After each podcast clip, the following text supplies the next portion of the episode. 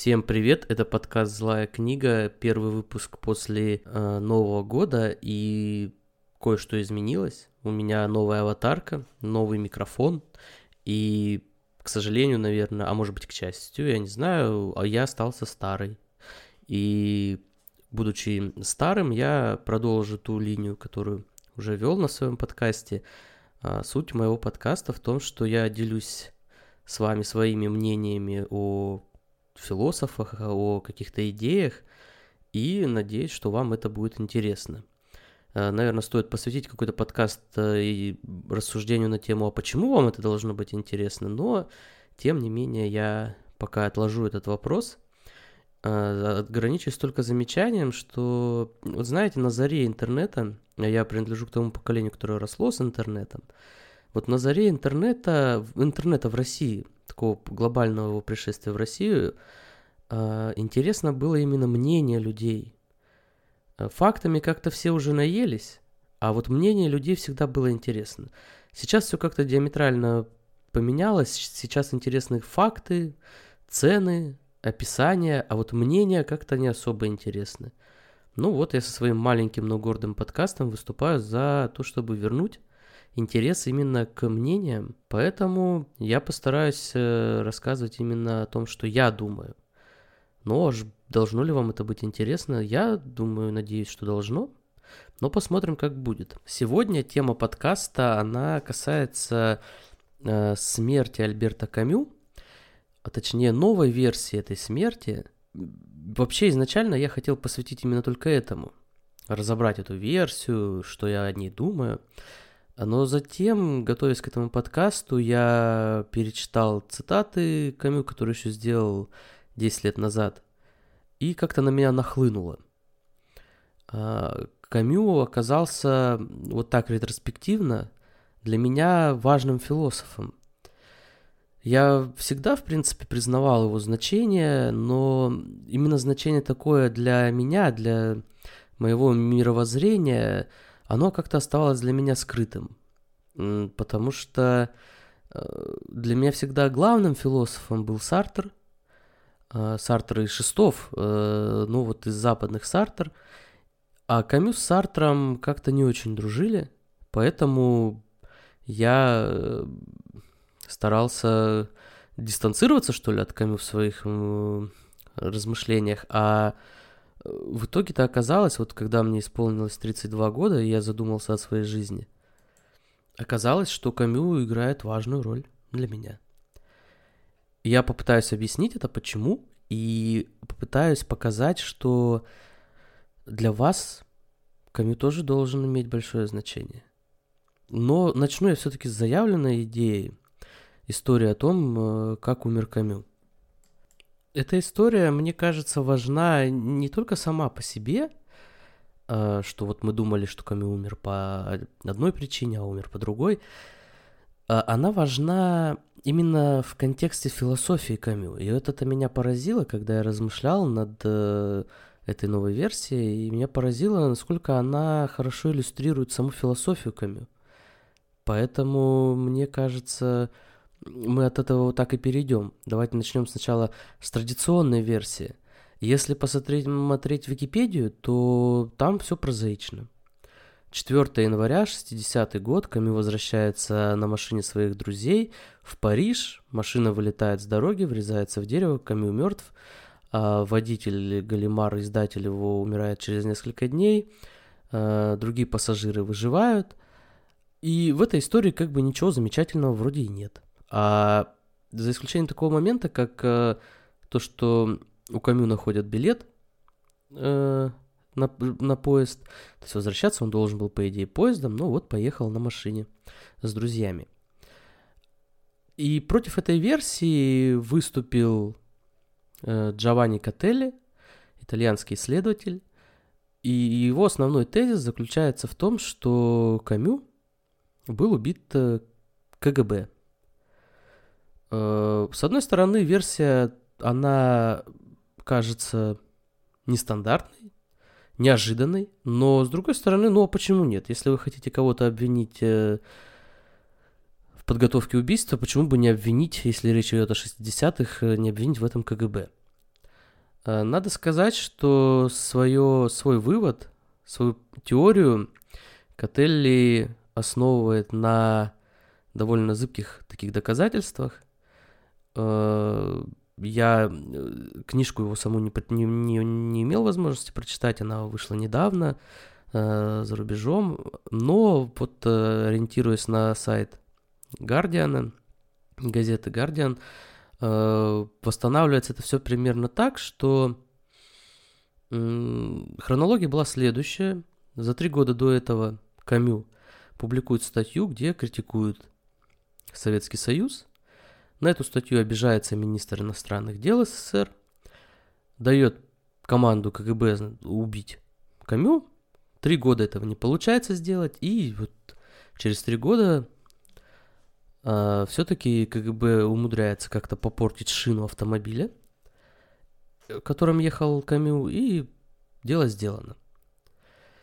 А против этой версии надо сказать, что выступили многие исследователи, выступила даже дочь Камю. А, там много доводов приводится против, но основной довод касается того, что веских доказательств нет – а в основном э, позиция Котеля подтверждается дневниковой записью одного поэта, который ссылается в свою очередь на какого-то человека близкого к КГБ, еще пару свидетельств такого же толка. И в итоге это нельзя, конечно, считать э, серьезным доказательством.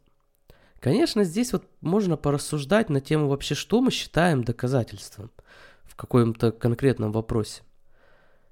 Э, что такое доказательство в физике? Это одно. Что такое доказательство в математике? Это другое. Что такое доказательство в деле об убийстве Камю? Так вот исторически. Но это совсем третье. Э, так же, как мы зачастую не способны по спорным вопросам историческим дать какую-то окончательную трактовку, так, наверное, и в этом деле можно, в принципе, это все оставить как э, предположение. Почему нет? Но даже сам этот историографический такой вопрос, вопрос э, теории истории как науки, он отходит на второй план, отходит на второй план именно по э, в, в, в том смысле, в котором я хочу вам это преподнести, а именно в плане соотношения вот этой теории и философии самого Камю. Вообще, знаете, когда я узнал, э, как умер Камю, когда-то там еще в детстве, да, для меня это казалось, ну, необъяснимой, конечно, случайностью, такой какой-то непонятной, ни во что не укладывающейся идеей, что вот Камю умер. Умер просто вот так банально, прозаично. А с другой стороны, было в этом что-то, ну, скажем так, романтичное романтическое. Все-таки Камю, как э, философ абсурда, погибает достаточно абсурдным способом. И это достаточно интересно. Вот в этом смысле это интересно. И вот когда сейчас я готовился к подкасту, смотрел э, вот на эту новую версию, для меня стало еще более очевидным, что философия Камю неплохо укладывается э, как в принципе в, в абсурдность э, смерти Камю вот по первоначальной версии, так и в появление, в появление этой дополнительной версии. Э, давайте попытаюсь как-то это вам объяснить, как я как сумею. Э, цитаты по Камю я выкладывал во ВКонтакте, в группе «Злая книга». Обязательно прочитайте. Э, но Моё, мой подход к, к философии Камю вот такой. Главная работа Камю это, конечно, миф о Сизифе. И известен Камю не только своим, своими романами, книгами, э, литературными, но прежде всего вот этой философской книгой. И знаменитая фраза оттуда, она уж, наверное, разошлась по многим цитатникам, о, о том, что необходимо представлять Сизифа улыбающимся.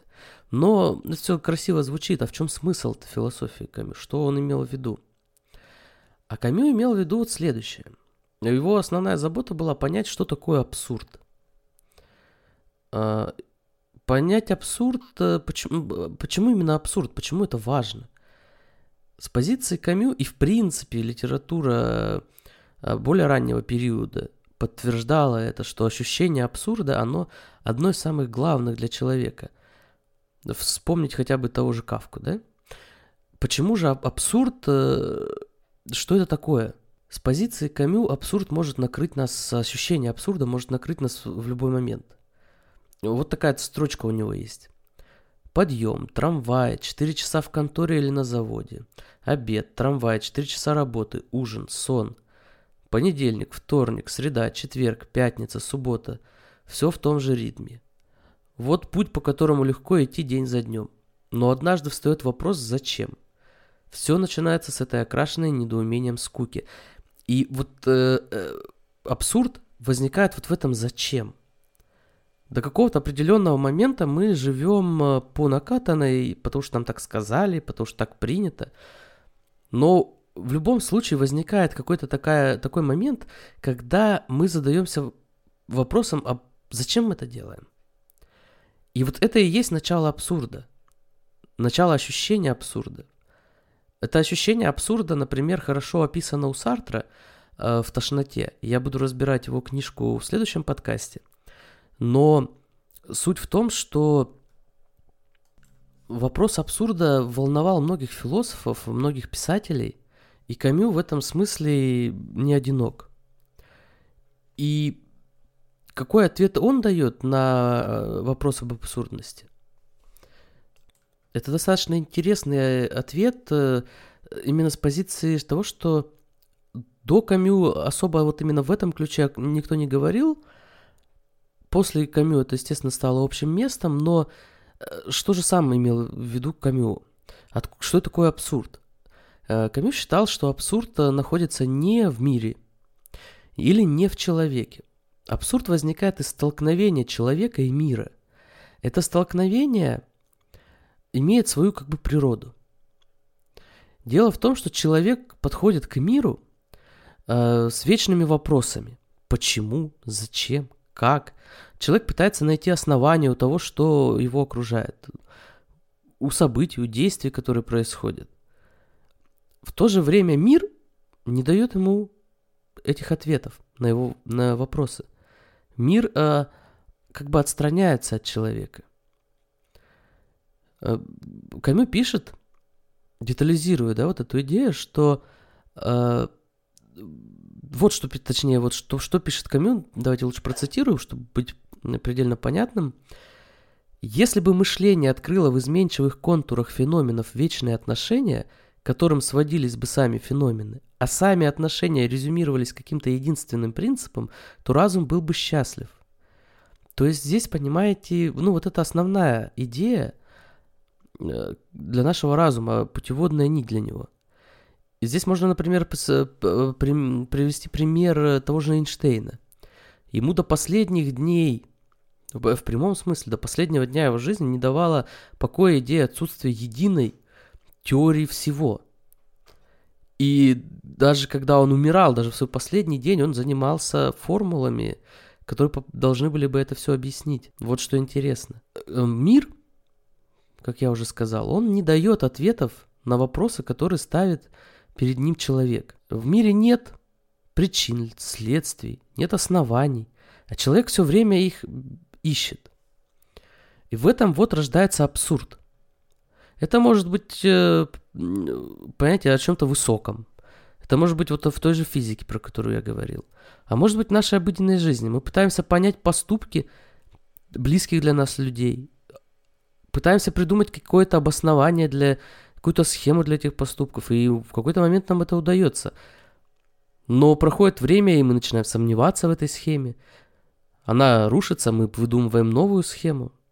И вот этот вечный процесс, он вечно происходит. Камю отмечает, что чем больше разум пытается найти э, оснований в мире, чем больше он пытается прояснить мир, тем менее ему это удается.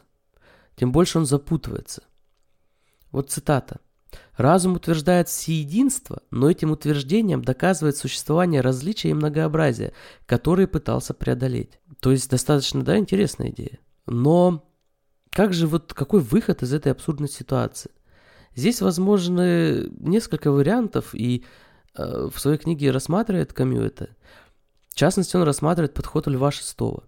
Я записывал об этом о, о шестой отдельный подкаст, ссылочка будет в описании. И вот в этом подкасте я говорил о том, что шестого э, плохо, мало знают э, у нас в России, зато хорошо знают на Западе. И вот Камю в своем главном труде главный, один из главных философов Франции, в своем э, главном труде пишет и разбирает достаточно подробно философию шестого. Но это так, чтобы отметить. Шестов с шестовым Камю не соглашается.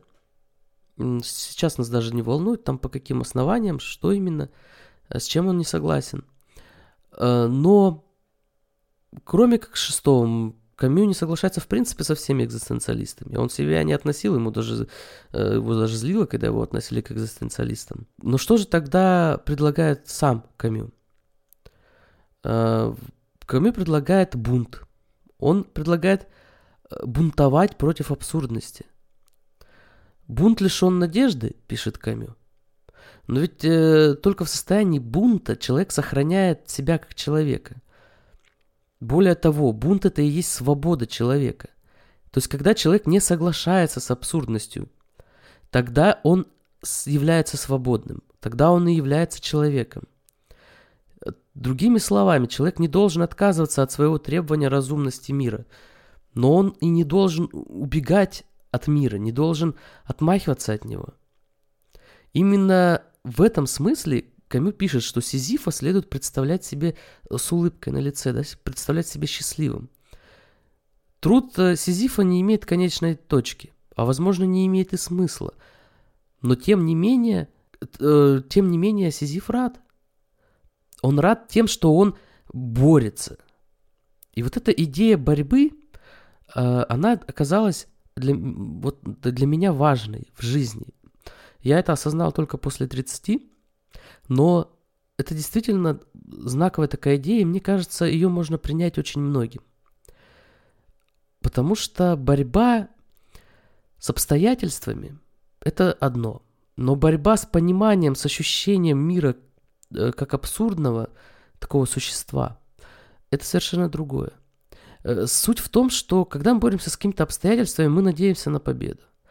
Когда мы боремся с абсурдностью как таковой – мы знаем, что победить не сможем. Но в нашей, в этой борьбе мы сохраняем себя как э, в себе человеческое, сохраняем нашу свободу. Когда мы выступаем как раз против, э, не против, а с заведомо невозможной целью. Требование, точнее, вот идея «требуйте невозможного», да, это, это, эта идея очень глубоко заложена э, в философии Камю. А как же все-таки связана тогда эта идея, вот эта вся философия с, э, с тем, с чего я начал, с новой идеей, о, с новой трактовкой смерти Камю? Связь здесь в том, что, понятие, она подтверждает вот э, то, о чем говорил Камю, жадное стремление разума к объяснению. Э, человек не может успокоиться на том, что, ну, было и было.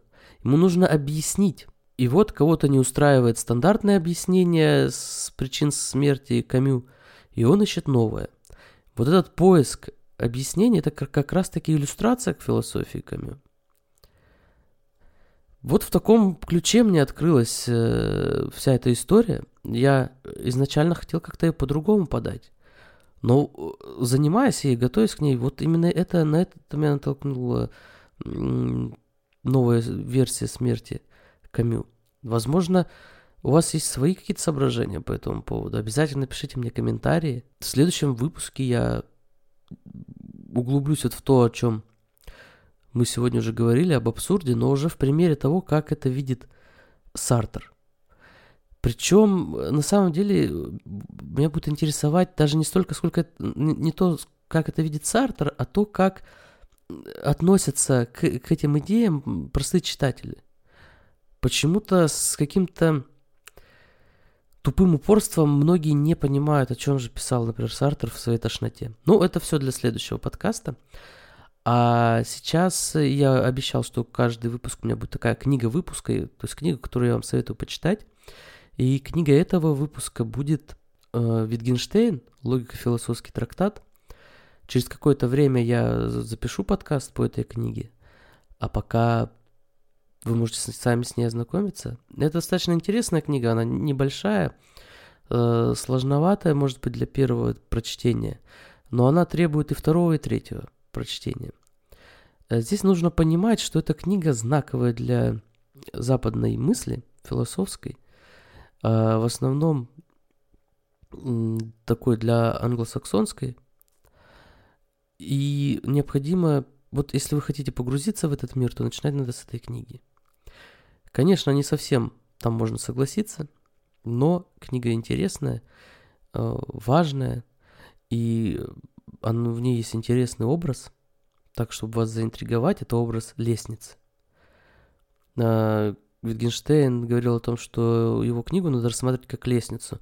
Вот вы по ней поднялись, а затем вы должны ее отбросить. Потому что она, с одной стороны, и истина, а с другой стороны, и ошибочна. Ну, вот такая интересная мысль. Wittgenstein вообще очень интересная личность, и а, о нем я тоже поговорю отдельно. А пока всем спасибо, до свидания.